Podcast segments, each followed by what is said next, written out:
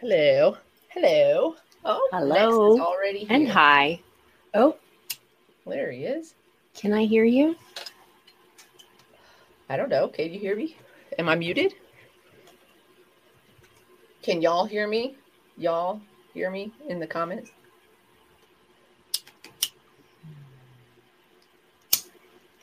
Happy Wednesday, everybody. She can't hear me. It's probably my computer, but I It can't hear probably you. is. Hey, hey. Um, it probably is. Um, I'll let you figure that out. I'll say hello to everybody. We are uh, doing a follow up show to our Monday show. Uh, this is the cannabis closet, everybody. you can't hear me either? Wait, can y'all hear me? Ooh, are we having technical difficulties today? My technical I'll be difficulties- My blunt keeps going out. Can y'all hear me? Is what I want to know. She'll be back. Cool. Okay. So, this is the Cannabis Closet podcast. Uh, we talk about things in the cannabis industry. Okay, you could hear us both fine, but she couldn't hear me, and then like we can't. So she's gonna come back. But I'm glad y'all could hear us both. Good. Um, we talk about things that happen in the cannabis space, in the cannabis industry, um, and um, in the communities that are involved as well. And uh, Monday we had a show about um, addiction and recovery, and one of our guests had some technical difficulties. It's not unfathomable around here because that's what happens, obviously. Um, so, so we invited him to come back today. He should be in shortly. And then our guest, Laurie, also came back to continue the discussion that we were having previously. Um, MJ's computers don't really enjoy her right now. they are betraying her. Um, so she'll be back in just a few moments. And yeah, uh, it's Work Wednesday. So we've been working on a few things today uh, for our company, Queen Kitty. And I've been working on a few things for CQ LLC. Just throw our little uh, banner up here today. So you guys know where you can find us at the Cannabis Closet, uh, Cannabis Closet 420 at gmail.com. You can come hang out with us also in Discord if you would like. I'm gonna put that in the comment section for you guys. If you're listening and you're not um, on the live show in the comments right now, you can go ahead and shoot us an email. We'll be happy to invite you to the Discord space. We are live on Facebook Live, YouTube, and Twitch.tv. So find us there. But if you can't listen to us live, we are also on Apple Podcasts, Spotify, Google Podcasts, and uh, anywhere that you find your favorite podcast. So you can find us there. Uh, looks like MJ is back. Can you hear me now? I can hear you now. Can you hear me now? Yes, we could hear you the whole time. My see, and my computer is either lagging or it's dumb or I don't know what's going on, but I couldn't, yeah, I couldn't hear anything. Um, Well, we're not going to talk bad about her right now. I know, I know. I was about to literally switch over to the phone. I just copied the link to go over to my phone because well, just in case we do have a backup plan, so that's Yeah, yeah. So, hey everybody, how's it going? It wouldn't be a show um, without a technical difficulty. without some technical difficulties. Um, and we've even been, we were just on literally. So that's okay. Yeah, we've been on for 20 minutes talking to each other, and then suddenly she couldn't hear me. Oh, I Well, welcome back. I know. Good computer. You had a day today. It's been a rough day. A Um, rough day. it's a weird Wednesday. Um, but yeah. Do you feel like talking about what happened today? Because I would like to know how you assisted in that. Yeah. So I don't know if you know if people those that know me um have um know that I am friends with a woman named Kim and we met via um she used to run a little have a little shop down in Minturn and um I bought a pair of sunglasses at her shop or something. That was my initial meeting of her. Um and then a couple of years ago she needed me she needed a, a dog walker, a dog watcher. And it was right after I had um, lost Blossom, and so Max was one of my first dogs. that I kept overnight, and he's a big Weimaraner. And over the years, Kim consistently used me as her um, pet sitter, and we, um, and you know, Max was old, and she also has a cat named Ruben, and so eventually I started going over and helping her with her cat. And so Ruben was also old. He was an awesome cat who she picked up, um, you know, after Hurricane Katrina. She picked him up off of the side of the road, and he was already a few years old at that point, and she's had him since then. And hey, she just took him to Paris. Um, anyway, so we put she had to, to Paris is great. Yeah, she had to let Max go um, a couple months ago, and um, and then decided to take Ruben to Paris with her because she had to go on another buying trip. Um, so they came back uh, last week, a couple weeks ago, and um, and he's been slowly declining. You know, he he had a big tumor on his eye. You know, it was basically you know at that point, you know, care and just hanging out. He's just hanging out eating pate in Paris. You know, and so I mean, that's life. And so, could she have said goodbye a minute earlier? probably. Um, but anyway, I was on my way over to drop some things off to her anyway today, and she messaged me as I was pulling in that um, he was having trouble breathing and not doing well. So I came up, and yeah, of course she's hysterical, and you know you could tell he's um, in distress. We did trigger warning this conversation, but clearly there's going to be. Yeah, uh, sorry everyone. Yes, um, uh, and and uh, this whole show is a trigger warning. Just come here prepared for that. It's a rough day. Yeah. So it's a weird Wednesday. um, so I went upstairs with her, and um, when she took him to Paris, um, she had some sedatives and anxiety medicine for him. And so it's like, she's like, what do we do? What do we do? Her vet couldn't see her for yeah. a few hours and he was in distress. So, um, so we gave him some sedatives and helped him go to sleep. He was already having trouble breathing. I, you know, she was about to freak the fuck out if we didn't do something soon I to help that. I feel that. And I wasn't about to sit there for two hours waiting for her vet to be able to be available to help him. So, um, Hard. so yeah, well, shit, um, girl. And then I took him and, and, and dropped him off so that um, they, they could take him. That was nice. You're so. really actually, if you guys don't know, I'm not just like blowing smoke. Well, I am blowing smoke over here, but I'm like literally MJ goes above and beyond for the people that she loves. I've seen it time and time again. She's done it for me, she's done it for others. Um, you guys, amazing human being. So, um, um, that's a rough, that's rough. Yeah. Yeah. So, uh, yeah, hung with her for a minute and then and came back home. So here we are, and yeah, yeah. Megan in an emergency is also kind of key. You want me on your fucking um, apocalyptic team? Yeah, you want her. You want her just, on that just team. saying, just saying. I'm going to toot yeah, my own horn there. she got some skills. She got skill sets that we can all utilize. Um, so we're nothing, I could sew your fucking clothes.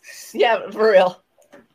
I was just like, um, oh, like the futon. I'm trying to get you to come out here so that we can go like figure out a cheap way to convert my futon because I love it but it's not it doesn't it's not comfortable. So here's what we have to do is we have to do a cost analysis. How much is it going to cost for the foam and the cover right. to do it versus Getting just buying you a new comfortable futon? But it has to be a comfortable futon. That's comfortable futon exactly. Key keyword comfortable futon.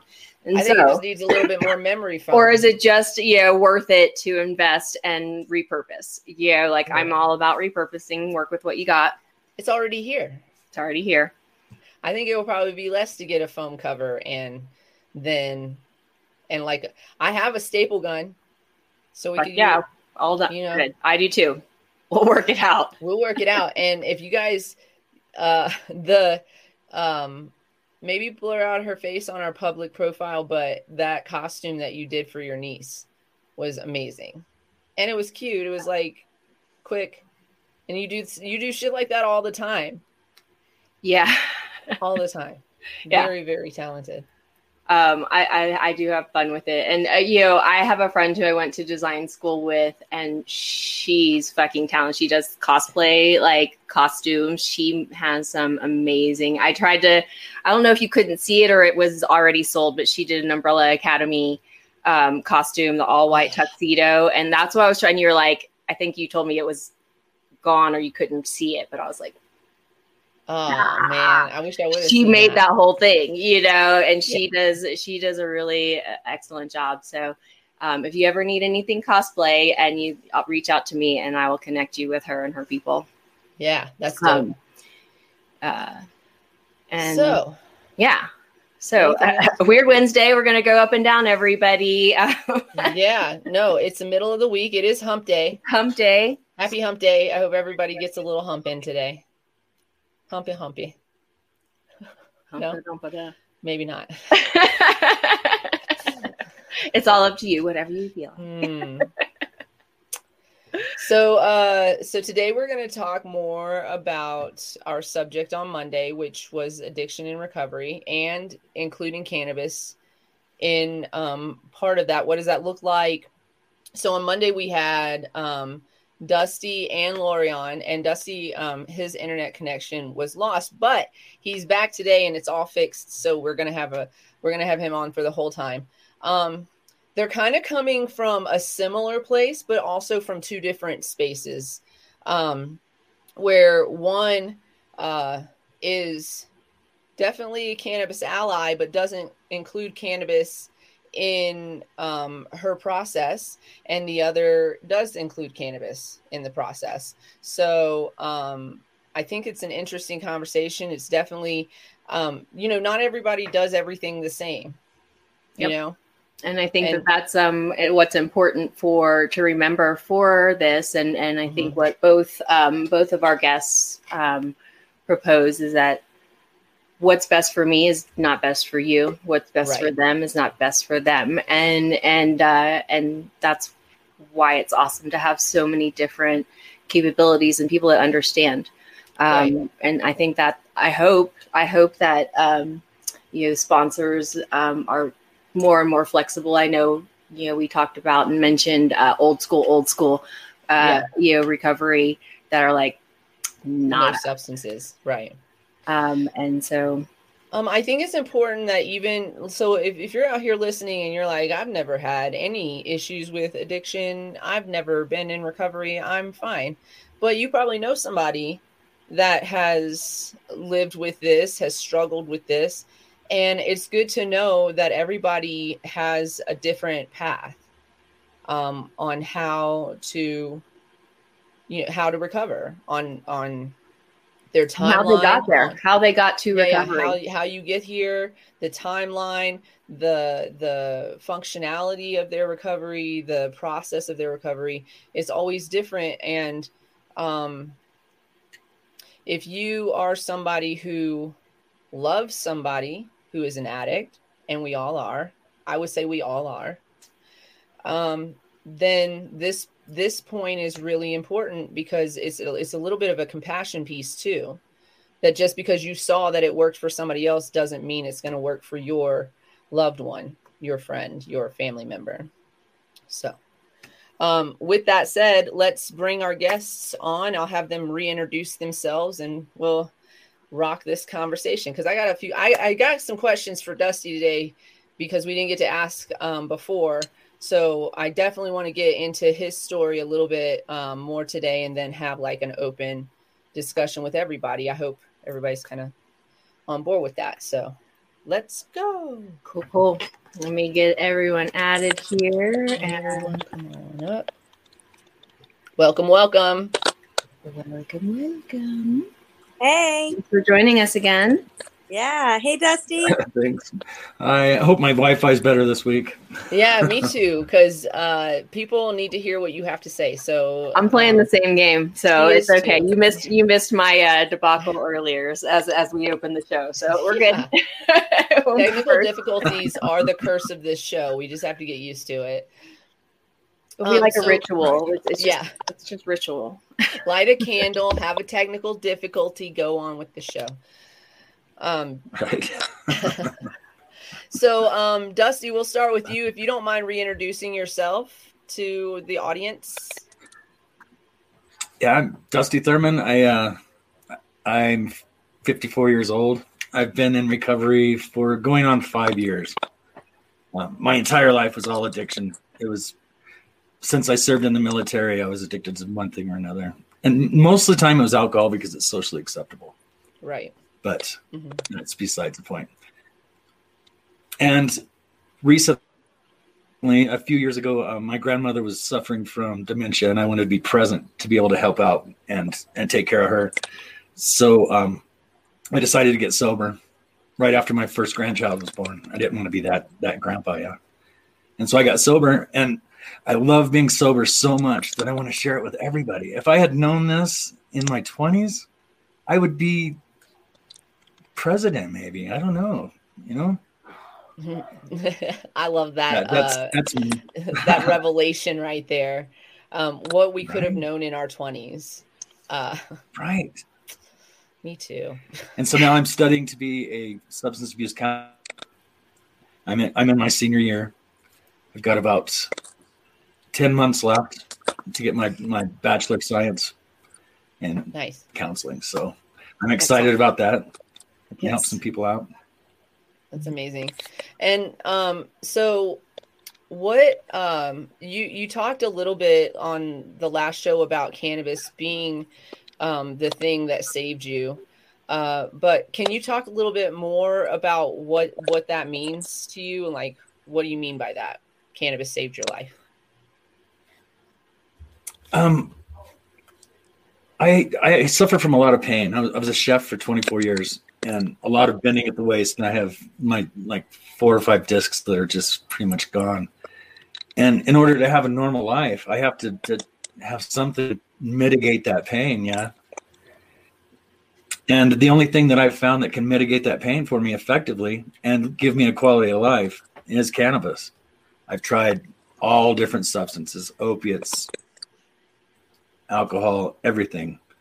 And the one thing that always works that that maintains my quality of life and allows me to be there for my loved ones is cannabis.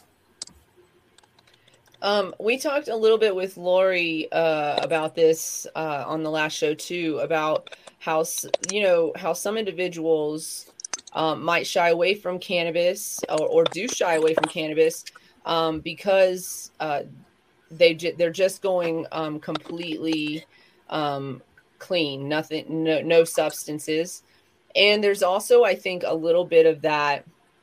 Um, well, I'm an addict, so this is a substance that I'm putting into my body, right? Um, so how do you balance that um, in your recovery? How do you balance cannabis in your recovery with that in mind?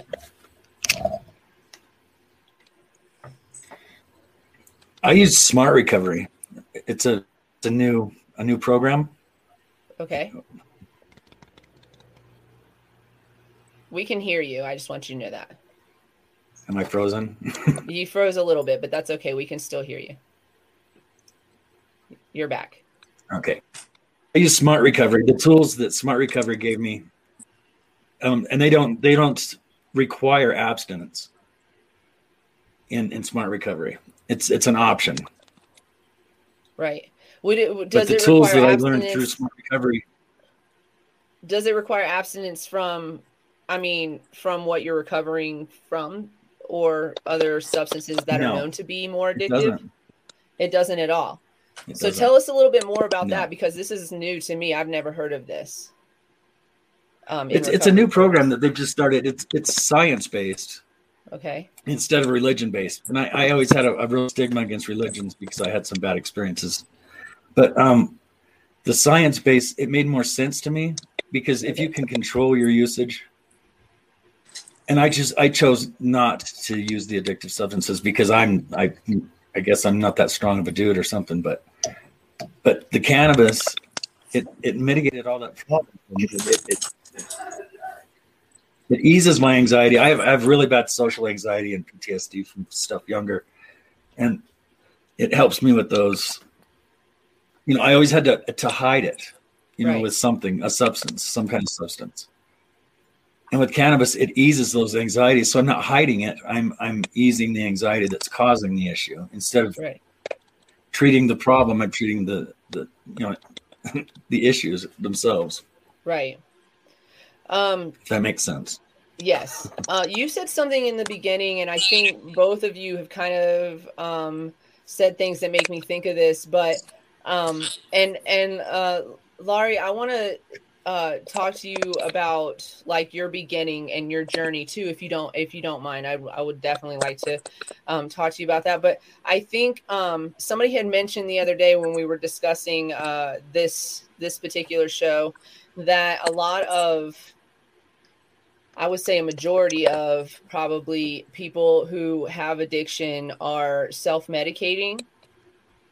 And that self medicating isn't actually treating the problem because it's it's mental. There's some trauma or something's going on that that needs uh, attention in that realm. Um, what uh, I'll start with uh, Laurie. What do you think about um, that that idea that um, you know a lot of a lot of that comes from a, a place of trauma and that um, and that we're not necessarily treating that trauma or pay, giving that attention instead we're trying to self-medicate in these different ways including with cannabis what, what are your thoughts on that hmm Um, thank you. Um, there's so much, uh, so much good stuff going on. Um, I uh, personally one of the first a uh, Dusty. It's nice to actually finally meet someone who uses Smart Recovery.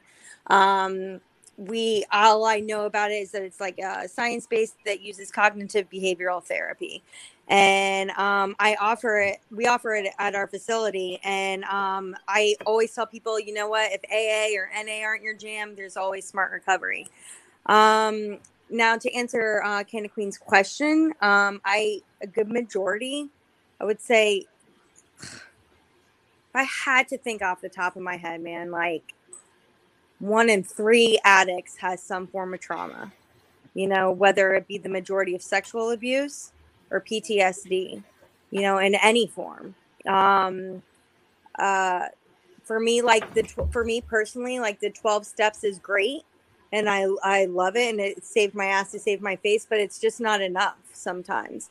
And and the twelve step fellowship that I'm in, we even discussed that. You know, we tried religion, we tried psychiatry. I I mean, and I tried everything um, to get clean, and the only thing that worked for me was a twelve step program. But I also, um, you know, it it's a spiritual principle for me. I um, I feel that I got clean through something that is greater than me because Mhm. in all actuality, I mean, I should be dead, you know? Um, and so I apply that into my life, but then I need, I believe in science, man. Like I got to have a therapist.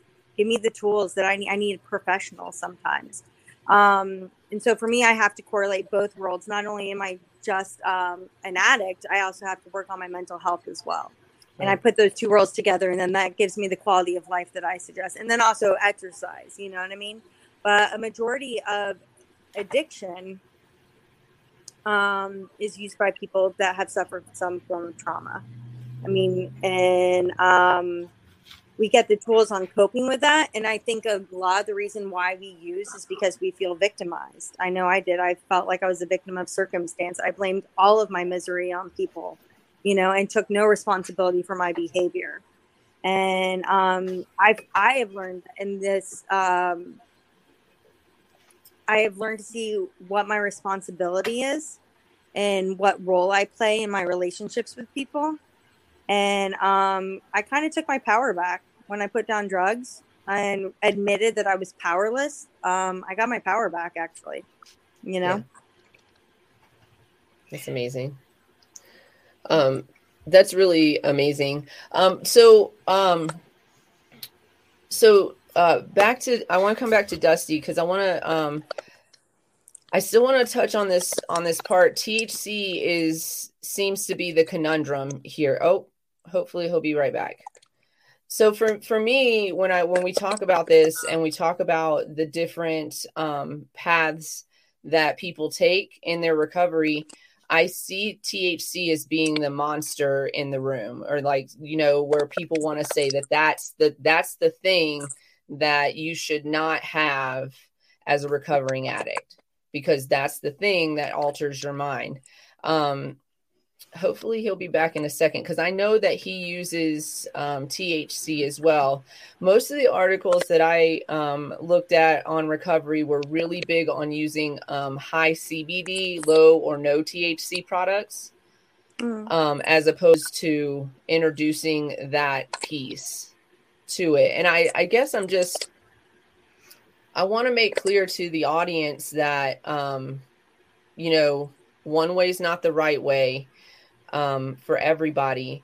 But also, I we talked a little bit on the last show about you know having that support system, and I think that you know at least in the beginning, if you're going to introduce cannabis as part of the process, that it might be a good idea to have um, a support system that understands that, um, that can help you with dosing, so that it it doesn't come into an overconsumption problem where you're just like banging out dabs every day and then you're still not getting anything done or or you know having good communication with your friends and family or being able to maintain a job or anything like that you're still in that whole cycle right i think mm-hmm. it's about accountability is having you know that support system and having someone to go to and i think just like we need mentors in life to mm-hmm. help move us forward to our next level or even like on the basic level i ride with people that are better capable riders than i am um, so that i'll push myself to do right. you know be, be a little bit more and so um, but if i don't have if i'm riding by myself i'm riding the easy you know peasy things that i know and i'll you know like rely on whatever so again basics but um i i also wanted to kind of go back to that THC year mark and and and the um, and they're talking about the um, mind altering effects of THC that are, I guess, equated with substance abuses. Yeah. And, um, you know, but then you know, for audience or people that are joining us that are new to cannabis, um, you know, there are so many cannabinoids that we are now there's doing more research on when we are talking about THCA, THC. No. Oh no. But oh, THCA, no. um, is, for sure. is good. It again offers us that cannabinoid power without the psychoactivity. Right. It has a majority of the same effects of THC without the psychoactive effects. THCA does. Um, it's it's you you wouldn't smoke THCA just to be clear, because the second you light it on fire, it turns to THC um, but using uh, an internal, which I'm a big fan of whenever we're talking about like chronic illnesses, especially, and um, and just treating an ongoing treatment. I'm a big fan of internal medicine, and you know, and um, using several types of um, of ty- uh, types of uh, medicines to to treat the symptoms. So an oil, a topical, a transdermal, you know. Um, but yeah, that's how you would get your THCA is through like an oil or something of that effect. And it is, and excuse my ignorance. Um, I should probably know more about this since my, um, when addicts do, because uh, addicts know in recovery they know what my husband does, so they'll like come and like ask certain questions, you know, and and there there is a gray area, you know what I mean. I can suggest like where you can find, but I'm not gonna like hook you up there's a weird area between that situation. Yeah. if like i'm not gonna hear here's i was like or i'll give a card like hey here's the card. This is for my husband. This is where he works. However i can't like promote uh, it. exactly. Yeah. Um so there's weird gray area but you know so many addicts take cbd you know what mm-hmm. i mean? A lot like the moment cbd train came out like everybody was jumping on that you know what i mean? Um but for my own knowledge it doesn't work is it the fact that it doesn't work for your um if you have a one-to-one re- you need to have a one-to-one ratio correct? the thc is important yeah it like plays place. even like, up to a certain amount, uh, you know, as far as the ratio goes. Once you start going in a higher ratio of THC, and you only have that one, you know, if you're a hundred to one, you know, it may not be, you know, then again, you're you have more less um, Yeah. So effects Well, And we're then talking- that's when I tell them just to go to a doctor because a I don't like know enough to give them out enough information. But like yeah, for the majority of it, like what you're gonna get your reprieve for your ailment from or what you're struggling with is with the THC one to one ratio, correct? Right. So, just so everybody understands what we're kind of talking about here, is called the entourage effect. It's been coined, uh, the phrase has been coined in the cannabis industry. And what that means is that we're um, using the medicine as, you know, compounding it. So it grows like that. Naturally, um, the plant has more than one cannabinoid. THC is not the end all be all. And we do not recommend that you purchase anything based on the percent of THC in the, um, in the material. Um, so what we do recommend is the entourage effect, getting as many cannabinoids and terpenes into your system as possible because they actually work together to um, create the health benefits that we think about when we say a one-to-one ratio. I would say um, that you should consider. I don't like to tell people what to do, Yeah. um, but but we are again we are not medical We're not professionals doctors. we are um we have 10 Cannabis plus years knowledge. in the industry um each and uh have been involved with you know cannabis Yes. So so um, a one to one would be great for somebody who doesn't want that high psychoactive effect or any psychoactive effects. They could actually uh, consider using a higher CBD to one THC ratio. Um, that would actually work too. But we do want that THC because they work synergistically together um, to create the benefits that we see um, which includes, you know, combating with PTSD that combats um, sleep deprivation, it combats anxiety and depression. Um, CBD is really good for mental health illnesses, which, when we talk about addiction, we have to talk about mental health because a lot of addiction comes from that place of self medicating, right? Um, Mhm. So having those compounds together is really important, as you were saying. I apologize for interrupting you on that, but just like to, No, like to thank make you. sure everybody's educated. No, and I do want to say that I am um, not a spokesperson for any like 12 step fellowship. I am just Mhm. here sharing like my experience and um, just trying to get create some awareness between the two worlds. Um, so when when we talk, you were ta- you you know a little bit about this smart um recovery Smart program Recovery. too. So I'm really interested in how that works, especially because what Dusty was saying was like, no, you don't have to abstain from anything. Um, but just the, my experience um, being um, related to and friends with and family with Mhm. um, people who have addiction, um, that, that one drink is too many for them because they can't stop.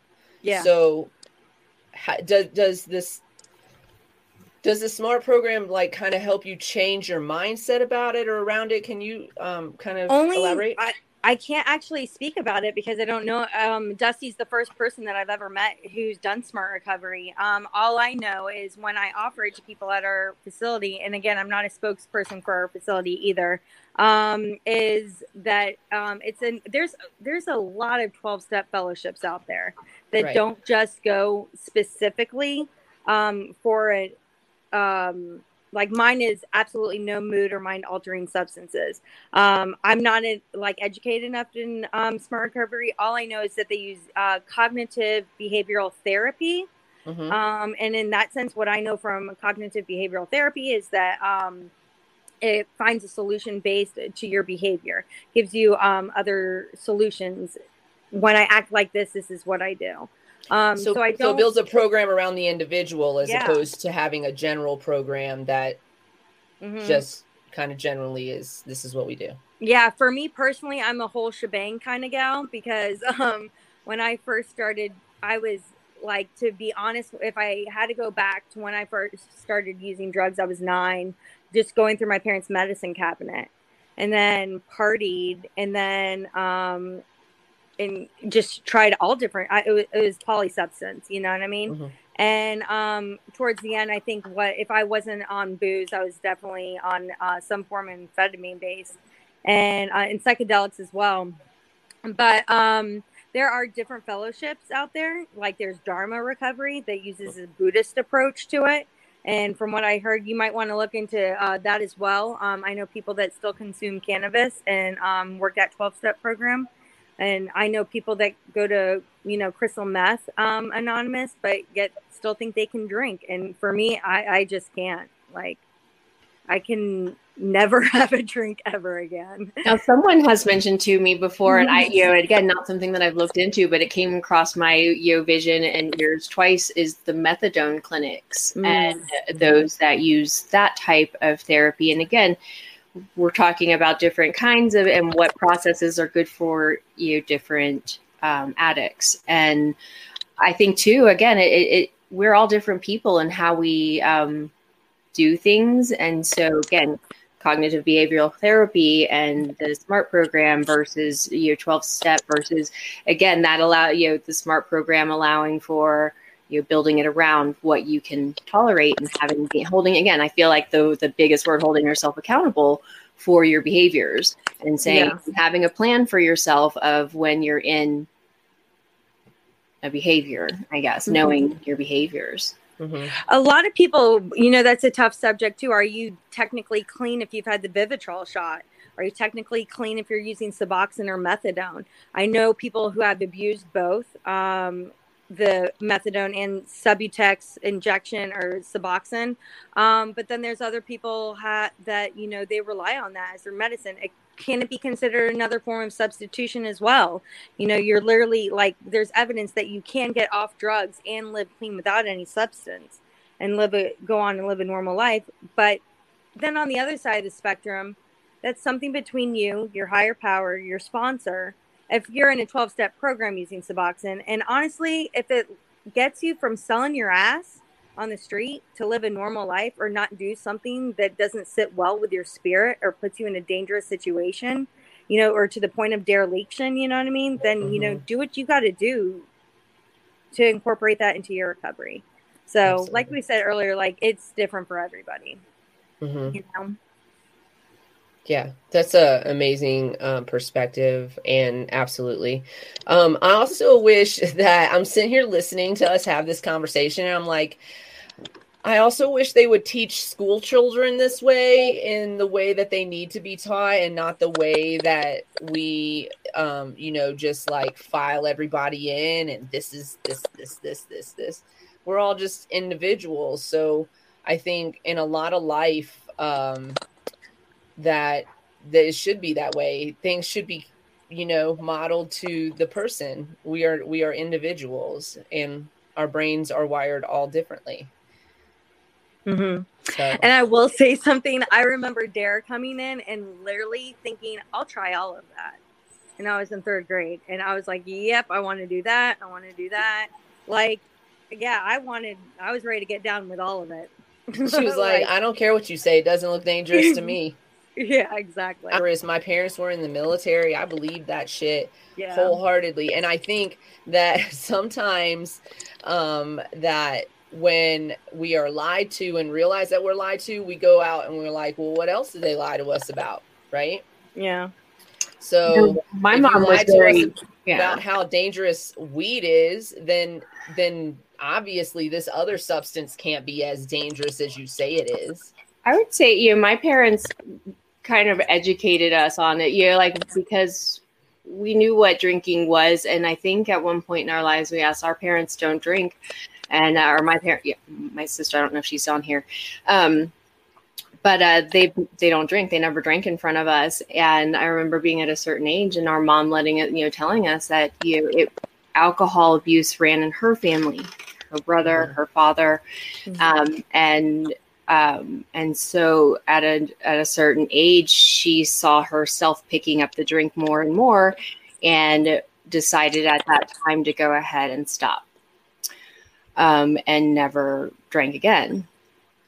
Mm-hmm. Um, my dad drank a glass of wine in front of me for the first time when they came and visited Colorado, Colorado, and I, I, I think Dr. B had to pick me up off the floor because I think the only time I've ever seen a drink in my ha- dad's hand was a joke. Someone handed him a beer and he's like, and like put it down. Like, never. Yeah. never. And so, yeah. And, uh, and He's a secret wine drinker. I, who knew? I, I was like, me. And he drank it too. He didn't just let it sit there. He actually drank it. Aw. Wow. He's all grown up now. I had to text my, my sister. I was like, Dad just drink wine. Who who's here with me? Who is this Um, guy? Yeah. and uh you know but it was um i don't know it, it, it was just presented to us that as a um a not positive thing and so i think my sister and i and marla does not handle alcohol well she found that out early in her life and she doesn't drink you know um I stopped drinking when I got to a legal state. I'm not gonna lie. i won't lie i you know I i was in the I- military and I was drunk a lot. I came to Colorado full on, you know, I don't probably bottle of wine a day. Um, I don't drink at all anymore. I go to the bar and ask for a club soda. I also ask them to charge me, y'all, because I do want to tip the bartenders. Um, so if if if that's a place where you can be, um, Listen, bars should not charge for soda water or water. And I handed a guy a half a half gram the other day because he didn't charge me, and then he just kept refilling. I handed him. I had one in my pocket, and I was like, "Here you go." we got Because I like to tip them, that and I don't carry cash, so the only way I can tip you is if you charge me just a little bit for my drink. Um. Yeah. So yeah. Anyways, 50 cents for your water. and I'll and I'll tip you two dollars on that fifty cents. By the way, I will. I'll tip you three dollars even, or maybe even five because you're gonna refill me all day. And that's what I would have spent on a beer, right? Something Mhm. like that. I don't even know anymore. Yeah. I don't either. I mean, I do, but I don't because Um, yeah, that's nice that um your parents, uh, my parents were were in the military, and so I had an I had a completely opposite experience from you. My dad was uh he was my stepdad, but he was my dad as far as I understood it and knew, and he was um very angry and uh very inebriated. Sometimes he cried about things that he did in the war and this is before ptsd for um, veterans and people who can who had been to war was a thing. Um, they would call it shell shock but they didn't really take it seriously. Um, so i saw those sides. He was uh, physically abusive to my mother. Um, my mother drank also but she was she was a nice person Mhm. but there were times that I definitely saw her drunk. There were times in my teenage years when um, I've had to help her in a cold shower, you know, and make sure she stayed on her stomach. And um, I would say that she was never physically abusive to me, but also, you know, we can't relate. Uh, we can't relate addiction to somebody being mean. You know what I'm saying? Um, because sometimes, and also, just so everybody knows, some people think that's absolutely normal. That's absolutely normal that behavior. So so when they do it they don't even realize they're doing anything wrong until it destroys something that they care about. Um so so yeah i mean um do i think that there's a possibility that some people going through recovery are just using cannabis as a replacement and is it helping them yes to some extent but could there be dependency issues yeah i think that but man oh man would i have loved to have grown up in that house you know because that house doesn't sound scary to me at all And so, Yeah. do- do we say that education about this in schools is you know appropriate? I feel like there's always that. I re, why aren't we taught this in school that um, this that how addiction and how it starts and where it starts? I mean, all of us started drinking at you know very young ages, in you know, like I know, it, you know, and having it available and having those parents that were either didn't care were you know that you know their liquor cabinets were always open and that's where the parties were were. or mm-hmm. you know my house never not a drop you know and and so again it just it's so glorified here in the united states and in other um, parts of the free world um, that also that's that contributes to the issue. The fact that um, alcohol can still be on TV as an ad, Mm-hmm. I find very problematic. I and that and pharmaceuticals, by the way, I feel the same about both. They should not be advertising on TV. First of all, alcohol will sell without advertisements. It will. And I don't know. So, anyways, Yeah. it I mean- contributes to the addiction problem in Mhm. in this country for sure. Yeah. Is it that we glorify? Try telling that to the ad agency. and then and then we Yeah. start young. Well, we did tell that to the ad agency For the agencies cigarette. in in in the eighties, right? We said, hey, you can't glorify these cigarettes. that was a lawsuit. kids, that was only lo- because they got sued. That was only because these of kids lawsuit. love Joe Camel. Are you Mhm. kidding me? I had, I was, I was a child. I was a child in the eighties, like a baby child, and I had Joe Camel figurines. Mm-hmm. I had a poster I thought of he the was Marlboro hot. Man in my room. Yeah, handsome, handsome Joe Camel. we had all that they had y'all when Hmm. i'm not kidding you for those who who are not of such a a wonderful age as we are i kid you not they had a cartoon with this cigarette camel in it.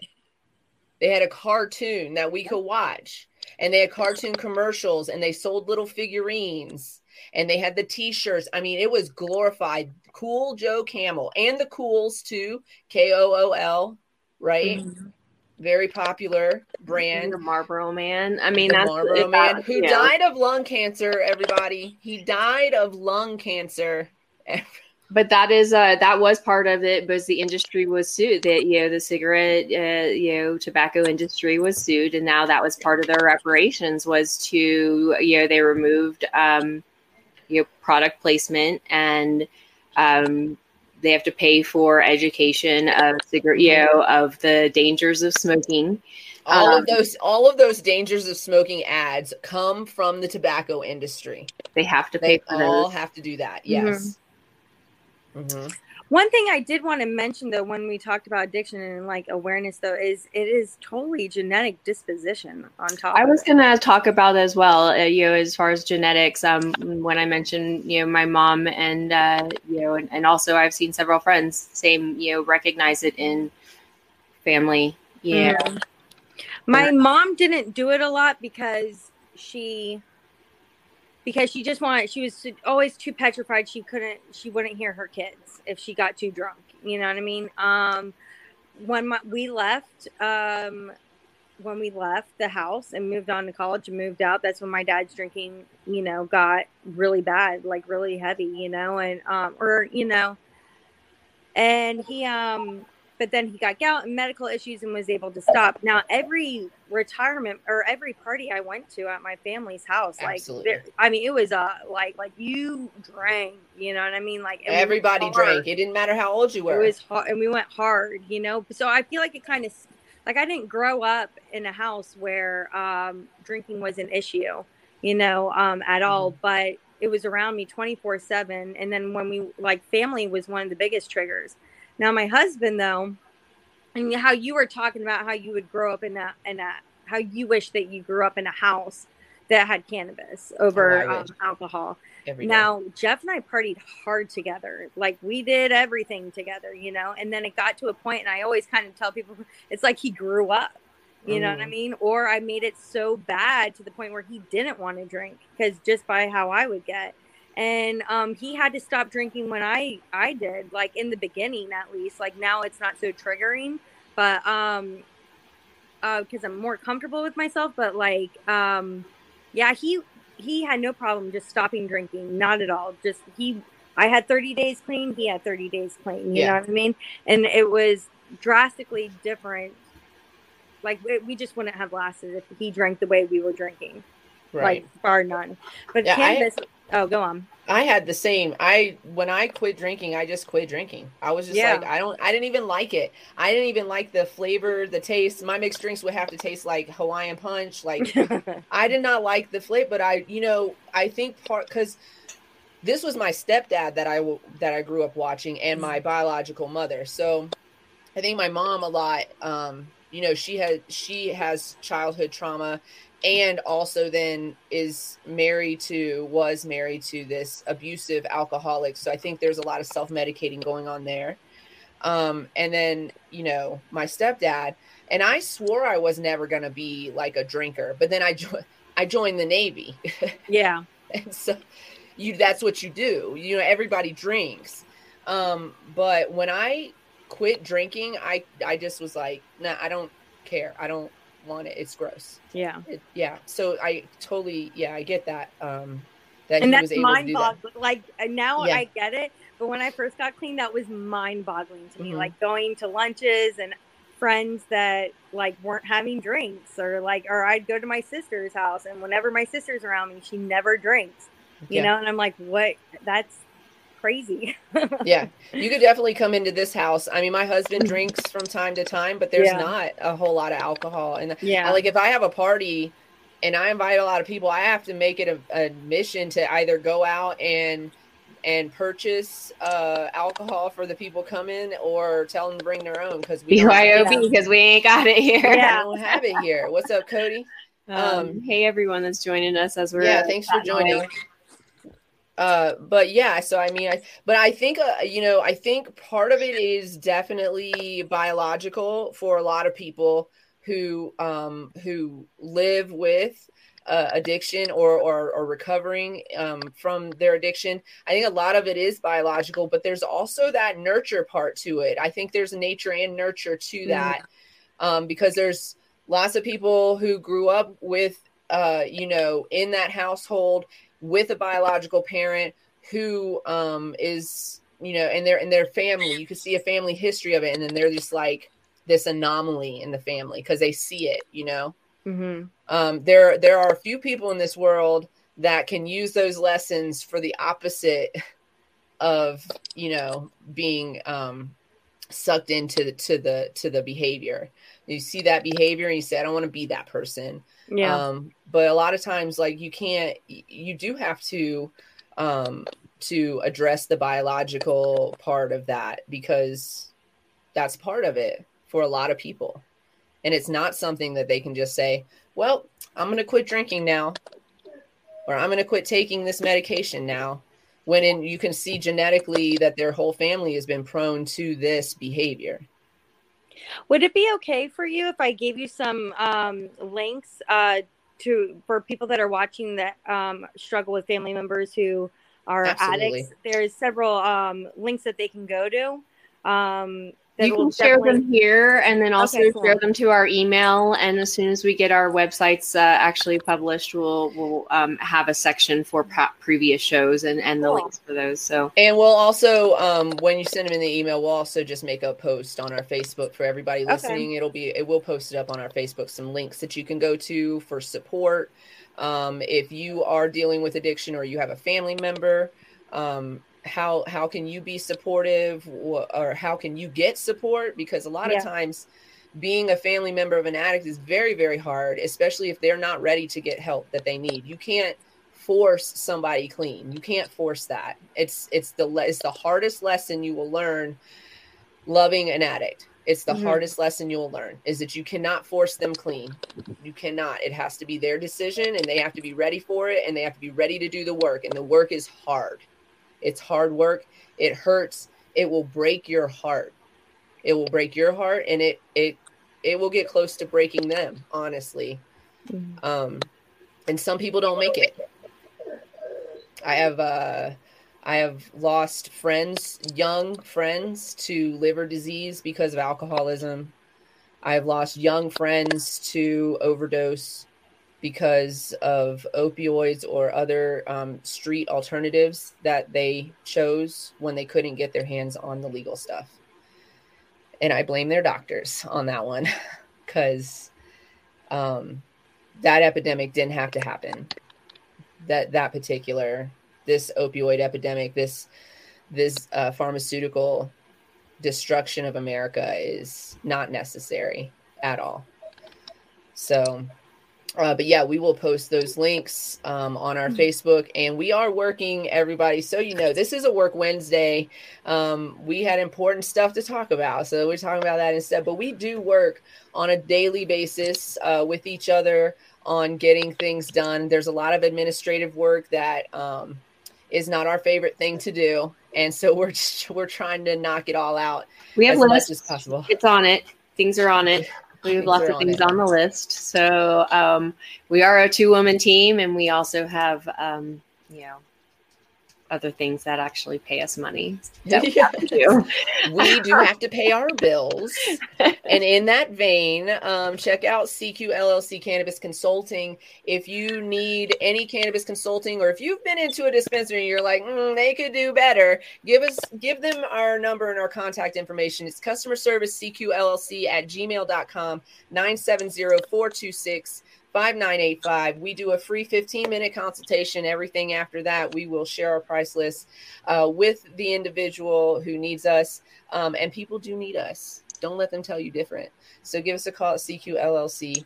Um, we love to do cannabis consulting and education. We will show up on scene or we can do virtual work. We do both of those things.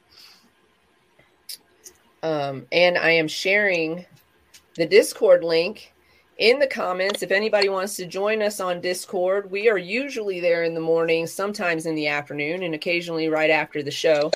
Um, we hang out, we work in there. You'll see us with no makeup on and our hair's all in a bun, and we're in our bathrobes. I'm usually in a robe. I won't lie. Don't lie. I'm in like in a onesie or a onesie. you know uh, so come on in and hang out. Um, we'll be happy to um, chat about whatever. Our our biggest rule and our only rule really is to be nice to everybody in there. Don't be a bigot okay? Because we're not going to let you be in there and be like that. Um, and that's it. We'll kick you out for being a jerk. But otherwise you can come in and hang out with us um, it's kind of like if nobody's familiar or some people who might not be familiar with discord it's kind of like a like an old school like 90s early 2000s chat room but it has video capability as well. So you can get in there there's different areas where you can chat with each other via text. And then also we have uh, video capability so you can get into a room with some people that have similar interests and chit chat and you know have your morning uh, meds or blunt, depending on how you want to describe that and, and how you're using it. I um, often say about cannabis that um, even on the adult use side, the recreational side, that people are still medicating. So I try to keep that in mind when it The comes only to that. The only difference between medical and adult use cannabis is taxes, people, It's and taxes and whether or not you saw a doctor about it. and whether or not you're talking to a doctor about it. Instead, Mhm. you're either talking to a 21 plus year old person behind the counter that may or may not be a medical cannabis patient. Mm. So, um, And hopefully they're educated a little bit on cannabis and how it works. if And they if they're not, only tell you it's them call us. fire, then I can't I- stand that. Actually, it's my least favorite thing. That that even in, in I know you're in an adult use store, but like, come on. I'm like, that doesn't mean shit to me. Tell me how it makes you feel. Does it make you run around the room and spin tops? Does it make you fall asleep? I, I don't know what that fucking means. Right, right. Yeah. What does fire mean? I mean, I know what fire means. You know what fire means. I means. know, don't I know, but the, the into it is unless I walk. Okay, here's my rule. Okay, here's the rule, and I won't ever walk in and do this, but. Here's my rule for consumer for dealing with consumers or talking to consumers. If they come in and they ask you what's the most fire thing you got on the shelf, okay, let's have that conversation. then we can go and roll. Yep, Okay. I can talk to you Sure. all day long like that. But if they don't come in and start that conversation with you, please speak to them in a more professional manner about mean, we have scientific terms for this stuff. exactly.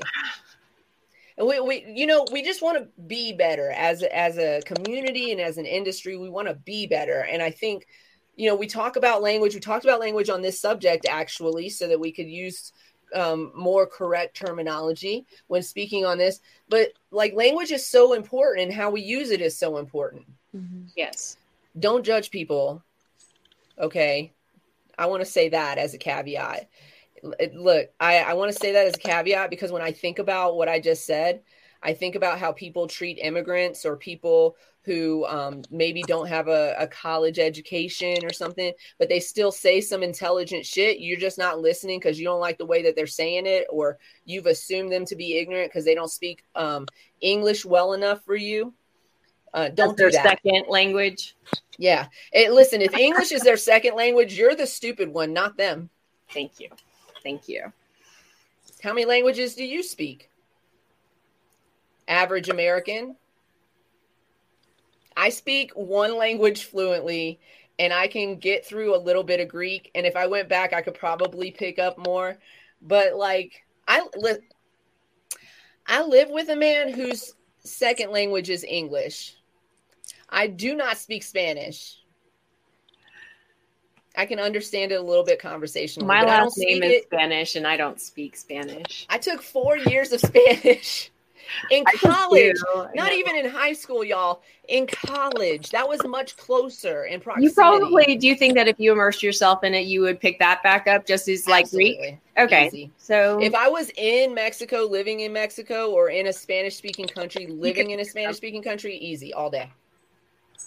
When If I went to Costa Rica, it took me by my third day to get in a cab by myself and speak some good Spanglish. I got back to the states and within a month lost all of it. lost it because you know when I was a child, I using it, spoke right? um, I spoke Yeah. fluent German as a child because we lived in Germany for like three or four years of my life, and then I get back to the United States. Nobody speaks German. my sister took German as her um, foreign language course uh, in high school. She took German. Yeah, it's it's not the most beautiful language, but Our mom's German, so. it works out. Well, my my husband's father. Oh, happy uh, National Adoption Month! Um, Oh, now yeah. not here. Um, oh, and happy thanks, Mom and 420 on the on the West Coast. 421. It's 21. 421. We missed it by a minute this time and not 30. So that's great. and also, uh, shout out uh, for a friend of ours. It is National Epilepsy Month. So um, after Epilepsy this awareness, show, yes. After this show for the rest of the month, when we come on, we're going to bring on at least one fact about epilepsy um, for our listeners. So after this show, we weren't prepared for this show, and I just made that up on the whim. I So know. It's November 3rd, y'all.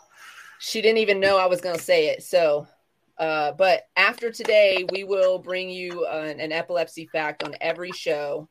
Um, yes, Purple Hearts. Thank you. Next. Um, so, yeah, be aware of um, it's you know of your friends that may have epilepsy, how they treat their epilepsy. A lot of them use cannabis, and how do you behave if you have a friend who um, has a seizure? So we'll talk about some of that stuff and uh, we'll look to try to maybe get a guest on to talk a little bit more in depth about it too. Um, but yeah, so um, learn something this month about epilepsy. yeah Yay. Um, anything else? Um, I don't think so. I mean, We lost other than- Dusty again. I know, right? That sucks. I really wanted to get to know him, man. Um, We're gonna have to do a like a record, a record a show, or record something with him. yeah, and it may be the live streaming thing that's like just dogging down his Wi-Fi. Yeah. Obviously, it hits me too. Um, so we'll get yeah, let's do a recording with him. We'll We'll, get him. do uh, maybe even just like a, a, a Discord discussion. We can get you get everyone in Discord and do Mhm. like a, a little chat there, even and record it or something. I don't know. We can we can We'll get figure it out. creative. We can make this happen. Um, We're gonna get Dusty on. It's a part of our plan to actually start highlighting some members of uh, the High Council, and so um, we definitely want to bring more uh, people from the High Council on to talk about what they're doing in their lives. It's not always going to be why wrapped don't, up why don't you tell everyone what the High Council is Oh, for those that may not know? Um, the High Council is a group of creators. Uh, we have gotten together and we're working on some big production projects. Um, of course, we all have lives, so things don't move as quickly as we would love them to.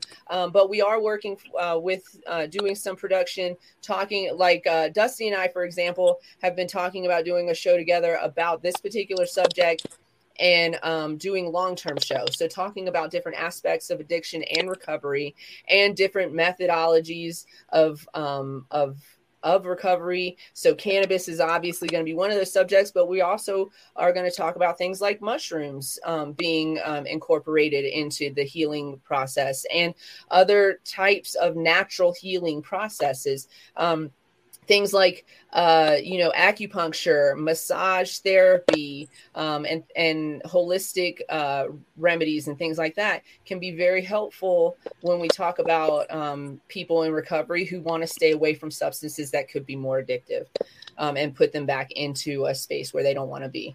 Um, thank you daddy dabs for that um, compliment we appreciate it. Uh, just so everybody knows, we do post these shows after the show on Spotify, um, Apple Podcasts, Google Play or Google Podcasts, uh, mm-hmm. and other podcast stations that are popular. We uh, we post through Anchor, and they they throw us out to several um, different platforms. We appreciate that. Shout out to Anchor. Um, so you can catch our show after the show on one of those platforms as well. Um, but yeah, so the so back to the High Council. Sorry, I just kind of got off subject. That's some that's a project that Dusty and I have been talking about and we're working on. Um, in between him getting his degree and us opening our business, and and I'm working on licensing for something. So yeah, we're we're working on all those things. Um, uh, there are several members of the High Council. Some of you may know them from TikTok. Uh, we got Witchy Christie, uh, 91 Destiny, DJ Timmy Two Turn. Um, uh, I'm in the Hood 420. Uh, that's Unk Smoke. If y'all don't know, uh, Cody is a part of our group, and Kevin. Um, who am I missing? RJ is a part of our group as well. Uh, those of you who follow a lot of those personalities on TikTok. There's a great little intro video um, on the highcouncil.com that does uh, introduce uh, most of the members. I think yes. maybe a, maybe there may be a few that are not with y'all anymore, but um, it's still a pretty dope video um, introducing you guys. And um, so I can't wait to see more and hear more um, and more of the High Council members for sure. Well, we thought since there's already a platform here that we are trying to build and increase our numbers, that they also want to build and increase the platform, their personal platforms. And we want to bring more attention to the High Council. By the way, I'm one of the personalities on the High Council too. Hi, I'm Canna Queen. Um, so, uh, we, uh, you know, we talked about it and I said, hey, come on to our show and and tell us about yourselves and what you're doing, what projects you're working on. I, I can't wait. We're going to have to like adjust some timing um, for uh, Unk Smoke, but I I am dying to get him actually on the show because he works with the homeless population in California, mm-hmm. and um, I mean, do, he's doing some great work, and I just want I want to bring him on to talk about what he does and some you know some of the the pros and cons. I mean, there's definitely both to what he's doing. I think yeah, and, I think that and just uh, kind of talking about and recognizing why people are homeless yeah. in this time and why those numbers are increasing and why programs like his exist and and uh, and why they can make a difference and are making a difference. So excited about that too. So we'll definitely um, incorporate a later show for that. Um, we'll get it on the calendar. I saw a post today that um, I saved because it, it, dealt with our subject matter today, but I think this also um, should be held um, for most of our human interactions that you just you don't know what people are going through and why they're in the predicament that they're in. But this post was um it's just like a little meme. It says ex drug addicts aren't low lives and if you think so then delete me um it's hard as hell getting clean and i'm proud of everyone i know that's done it i see your growth just know that um, I want to extend that message from us, the Cannabis Closet, to you. If you are going through this, we see you. We see how hard you're struggling, and we support you. Um, and we love you. And it's a hard road, but it's worth it. And we congratulate those of you who have made it through recovery and are counting uh, your years as opposed to your days right now congratulations. Those of you counting your days, keep counting them because you're going to yeah. get to months and then you're going to get to years and then it's going to be decades since the last time you remember. And, you know, it's an everyday struggle. I know that. I know that. Um, but you can do it. And people who are going through recovery are not low lives, and people who are homeless are not low lives. They're not filthy, dirty people. They are people. They are people. They are people who are going through something um, just like you go through stuff. and unfortunately, um, they weren't as lucky as some of us to, you know, be able to handle our trauma differently. So remember that people are homeless now not because of an addiction, which a lot of people think that.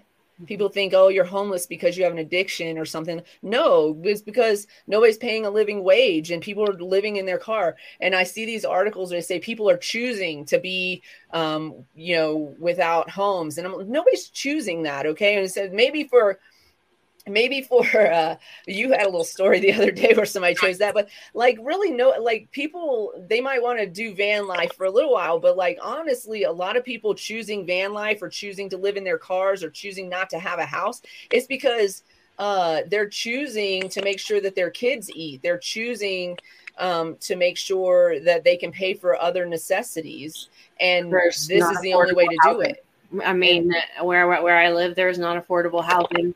It's for going up everything's Wage. being gentrified Orlando is just as yeah. bad Denver now. second and Mhm. third homeowners that don't live here, yeah, that don't. yes or companies buying up these homes and then you know Yeah. they're buying them up they're gutting them out they're flipping them and then they're selling them to the rich folks or up they're in, leasing up in them Steamboat, there's a group that's actually trying to buy up some of the older hotels and convert them into employee housing. Oh, And I thought that was pretty interesting. So there's like discussions of whether that that can happen. I'm like, that's not happening here. There's not even. I mean, I guess I don't know. But if they want um, employees they're going to have to do something they because they're do something. I mean, and even at the at the highest, there's I know a couple of company restaurants and and facilities. I mean, one of the dispensaries here, they bought a bought they buy the homes so that their employees can have housing. You know, no because god forbid you pay your employees enough to be able to afford housing in the place where you are living and, and asking well, it's live. impossible here. I mean, again, to because of the live, corporations you know, is is is it's a whole cycle yeah, it's bad. And um but yeah, it's it's interesting for sure. And uh definitely more discussion and how uh, we can get um um Unk Smoke on. Yeah, we definitely need to have that conversation because gentrification um, is part of it. Drug use and addiction is part of it, and the the mere fact that employees are not getting paid their worth um, or even a living wage in this country is is a huge part of that as well. Corporations got to go. They're ruining us. You Mhm. guys, these big corporations are the problem with climate change. They're the problem with homelessness. They're the problem with, um, you know, people living below the poverty line. That the corporations are the problem. I said it here. I said it. So Shop local. Support shop your local, shop small businesses, and shop with. If you want to shop with corporations, find one and tell me about it that um, actually does what they're supposed to do. They pay a living wage. They give back to the communities that they're in, or to the world, or to the nation, whatever. However they do it, like real philanthropy. Not don't send me Jeff Bezos bullshit name because the amount of philanthropy he does equals pennies to us. It's like literal pennies and he's trying to go to space instead of fixing the problems here he could it, there was a post about elon musk could solve um, the hunger crisis in the world in the world with just this small amount of change out of his pocket out of his pocket's a small amount of change um, it's like 2% of his earnings which is a lot of money but not for him mm. I mean, corporate mindset would all have to like 100. You can throw money at it. It would all have to change there, like all of that. Like, okay, Yeah. so throwing money at something that isn't going to change if people continue to pollute, continue to Right, right. Uh, destroy whatever, you know. Mhm. Um, But the people, the population, the general population is like a minute percentage of the of the climate change issue in this coun- in this world, in the world. The corporations, if corporations change their practices to um, more environmentally friendly practices, then um, that would solve a lot of our climate issues in our stuff. That's why I blame them. You have good people with money. That's why we are going to be uh, millionaires very soon, and we're going to do good things with our money. yes, ma'am. hmm Money's not the root of all evil. Evil people are the root of all evil. Evil people that have money are also very, very more evil because they can do things. So now you just have to have the not evil people with money. I think uh I think that's the show today. I'm so bummed that Dusty couldn't come back. We are going to get a recording of him and make sure that you guys get to experience all that is Dusty because he is amazing. Um, and he's pretty to look at too. Uh, so we'll give you guys the pleasure of that, I promise.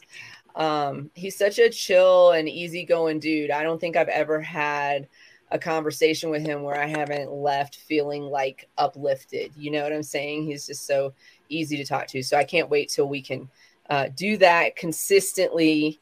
Um, we might have to record it, and that's fine. Um, but Laurie came back, and we uh, appreciate you so much for coming back. Um, we will invite you back again. Thank you. Oh, well, I wanted to actually, um, sorry to cut you off, Laurie girl. I'm gonna because I want to bring her back, and we haven't discussed this. Is having a show on juicing. You you kind of mentioned. Oh, yeah. And so, um, when we worked with our friends uh, in their facility uh, at the very beginning, um, they started a juicing program. And I, I've talked to you about this, uh, Queen, just like Yeah. it was awesome to see patients get to use it. And um, Laurie Girl headed up that program and actually um, got it going um, as I moved to the mountains. So, It was um, awesome. It was honestly the best thing I ever, the most fulfilled I I felt when I was in the cannabis industry. Like it was, like it was what I enjoyed the most out of all. And I had my hands in all the different like little facets in it. And um, I did juicing, bartend or bud tending, and um, trimming, and weighing, and I loved juicing the most. Yeah. It was great. Yeah, we definitely want to talk about that. Juicing is juicing can be such a great health benefit on so many levels, not just the cannabinoids, but like the plant material itself. Yeah. has Yeah. yeah. I mean, there's so much. Yeah, we'll definitely do that. You don't have to talk to me about that one. Yeah, I'm in. But I'm in. on thank that. you again yeah. for having me on the show. And I kind of feel the same way that um, Dusty says. Like, if I could get anybody to like feel as good as I feel right now, just by not doing drugs, like I will spend the rest of my days like, just hey man, this is what worked for me, and it can work for you too. If I can get any days done, like, you can too, man. Absolutely. That's a great way to um, message to leave the show on. So, everybody, be nice to yourselves. Make sure you put your mask on before assisting others cultivate love. You deserve it. and uh, stay lifted, Stay lifted. everybody. We'll see you next time. That's Monday at 4:20 p.m. Mountain Standard Time. Come hang out with us. Oh, Monday's show is going to be amazing, you guys. Oh, Be here yeah, for Monday's let's do show. a quick plug on that. Um, Reproductive medicine. Uh, Oh, that's right. That's right. we're doing reproductive show on Monday, so yes, be here. uh, women's reproductive health and cannabis, um, all the different facets. It's not just uh, women and pregnancy, it is the before, after birth care, um, child rearing. It all goes together. It doesn't just stop at one point. Um, and uh, so share with your friends, share with your men that may need to know more about women and how we function, that there are different holes down there. Um, add the Watch the clitoris episode on the Red Table Talk too, if you want to know more about women. That's just a side note. We're gonna have a special guest Keisha King on as well, and uh, we might have some other guests as well. So just keep an eye out for that and join us on Monday at 4:20 p.m. Mountain Standard Time. That's when we'll be back. Stay lifted, everybody. We love you. Peace. Peace out. Bye. Bye.